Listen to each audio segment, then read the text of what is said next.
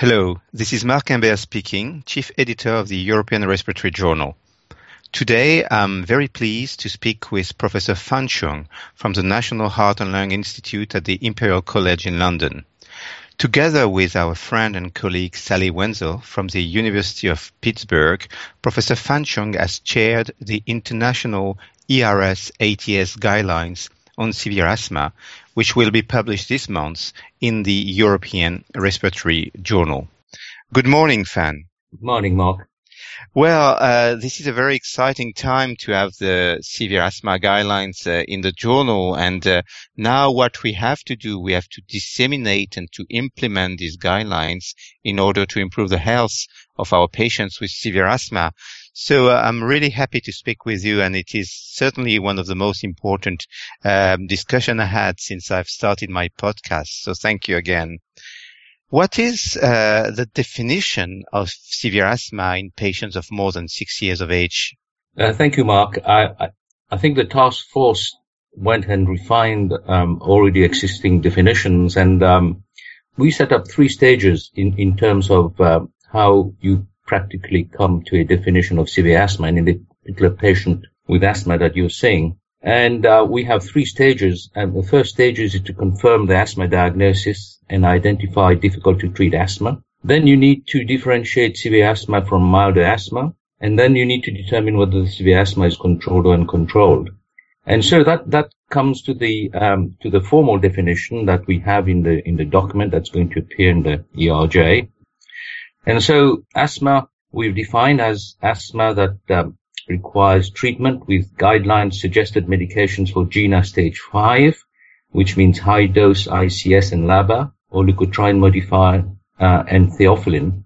Uh, treatment taken for the previous year or systemic corticosteroids for more than 50% of the previous year to prevent it from becoming uncontrolled or which remain uncontrolled despite this therapy. And I think one of the important things that we've done here in the new definition is to include patients who are at stage five of GINA and who are reasonably controlled. So that's, I think, is a, is a, is a new addition to previously existing definitions.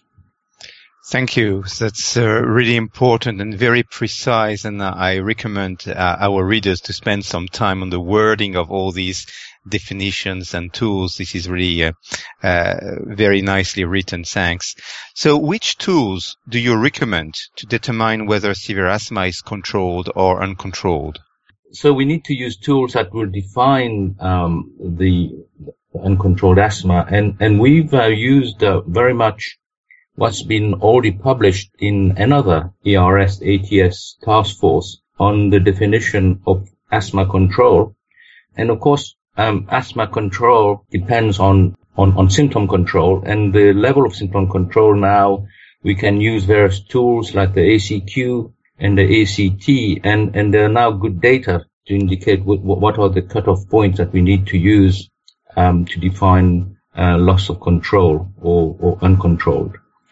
And of course, control of asthma also is dependent on the frequency of severe exacerbations. And um, our cutoff limit for uncontrolled asthma under this um, criteria is two or more bursts of systemic corticosteroids in the previous year. We also define uncontrolled asthma as having severe exacerbations with at least one hospitalization, ICU stay, or mechanical ventilation in the previous year. And also included Fourthly, um, under uncontrolled asthma is the presence of airflow limitation. So after appropriate bronchodilator withhold, FEV1 of less than 80% predicted is um, is our uh, uh, cutoff point for airflow limitation. Thank you. So one important thing in this uh, task force is that you focus not only on adults but also on children, and uh, there are also some discussion on conditions and diseases which can masquerade as severe asthma. So, what are the main diseases which can masquerade as severe asthma in children? Uh, thank you, Mark. Of course, uh, this is um, it's important to remind um, listeners that um, this, these guidelines uh, um, not only are for adults, but also for children um, age above six years. And um, and one one of the first stage in the diagnosis of severe asthma is to make sure that there are no condition that's in fact masquerading as asthma here. And indeed, we, we have um, a list of conditions that we must always think about, uh, particularly in children, that we need to exclude. And there's a whole list of them. And I, I guess the most important ones is to not miss um, uh, diseases of the upper airways that could um, masquerade as, as severe asthma. And obviously things like um, upper airway malformation in children, particularly congenital malformations, including vascular rings, for example, uh, foreign bodies that get stuck in the in the large airways, tracheobronchomalacia, or tumors within the in the airways. And then for, for children, there are other conditions uh, like cystic fibrosis, primary ciliary dyskinesia, and bronchiolitis uh, that, that can masquerade as severe asthma.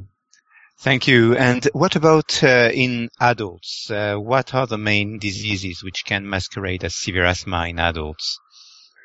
I think in adults, uh, we have um, a similar type of conditions, but the, the upper airway um, obstructive um, syndromes, apart from asthma, uh, central tumors are not uncommon. But other conditions, and also we see this in children uh, that we need to mention, are dysfunctional breathlessness and vocal cord dysfunction, which um, sometimes can mimic severe asthma. But of course, the difficulty in this situation is that very often uh, they can be part of, of, of, the condition of severe asthma. Um, there are other conditions like pulmonary emboli, um, tracheobronchitis, allergic bronchopulmonary aspergillosis, um, Churg-Strauss syndrome, uh, uh and those also can um, masquerade as severe asthma.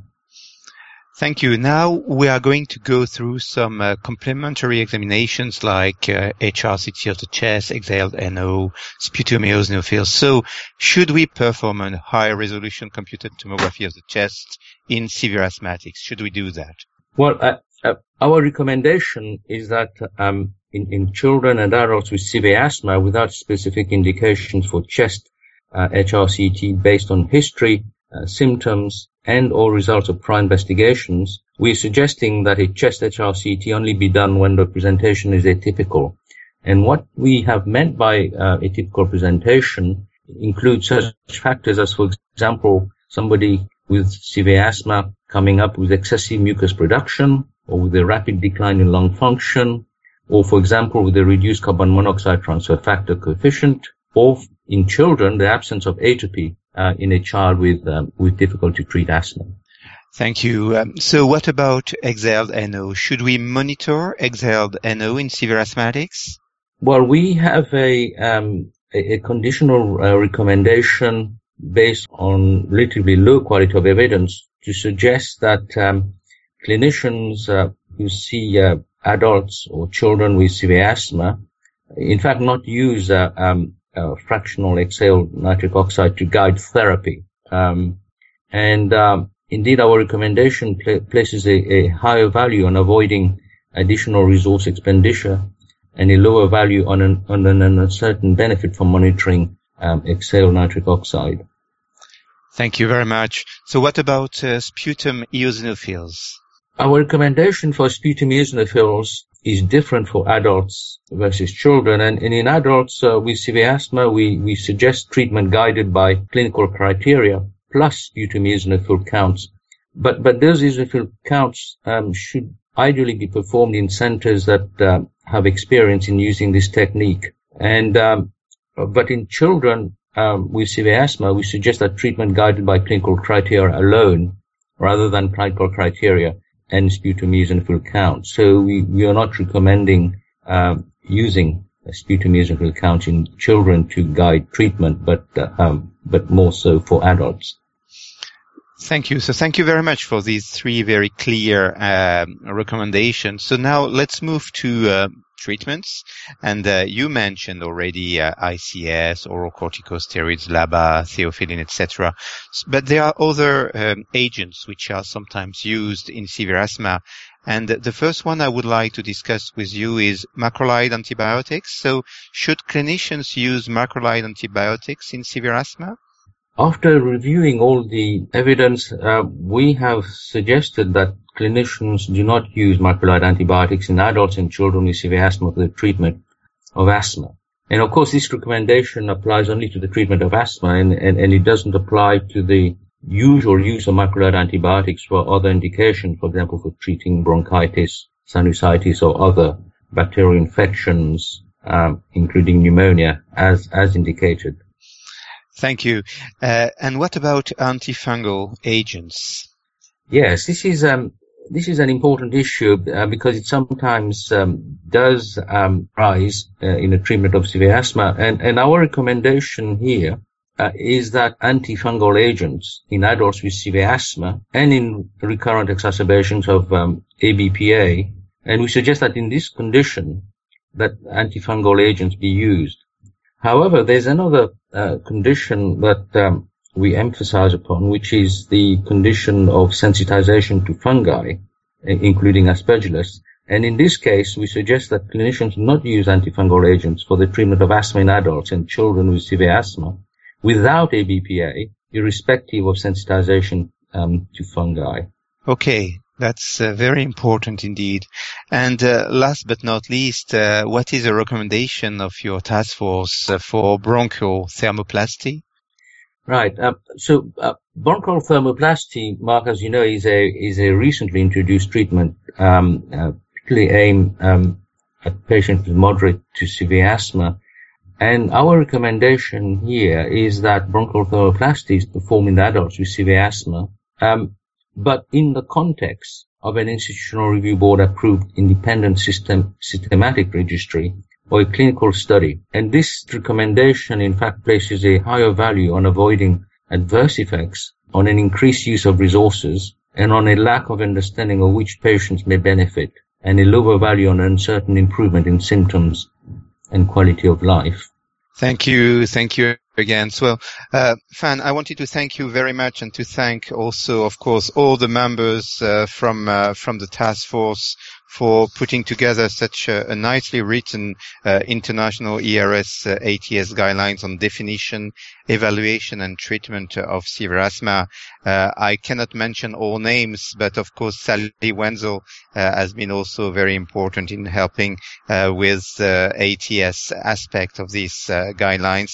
And there are many, many highly respected colleagues and uh, I cannot mention all the names, but you will find that uh, in the uh, in the journal, and uh, it will be, of course, uh, very much uh, disseminated uh, uh, in uh, in the future. So thank you very much, Professor Fan Chung, for this very interesting discussion. And I hope that these guidelines will be implemented worldwide and will help our patients with with severe asthma. Uh, this was Marc Humbert, chief editor of the European Respiratory Journal, discussing today with uh, Professor Fan Chung from the Imperial College London on severe asthma guidelines.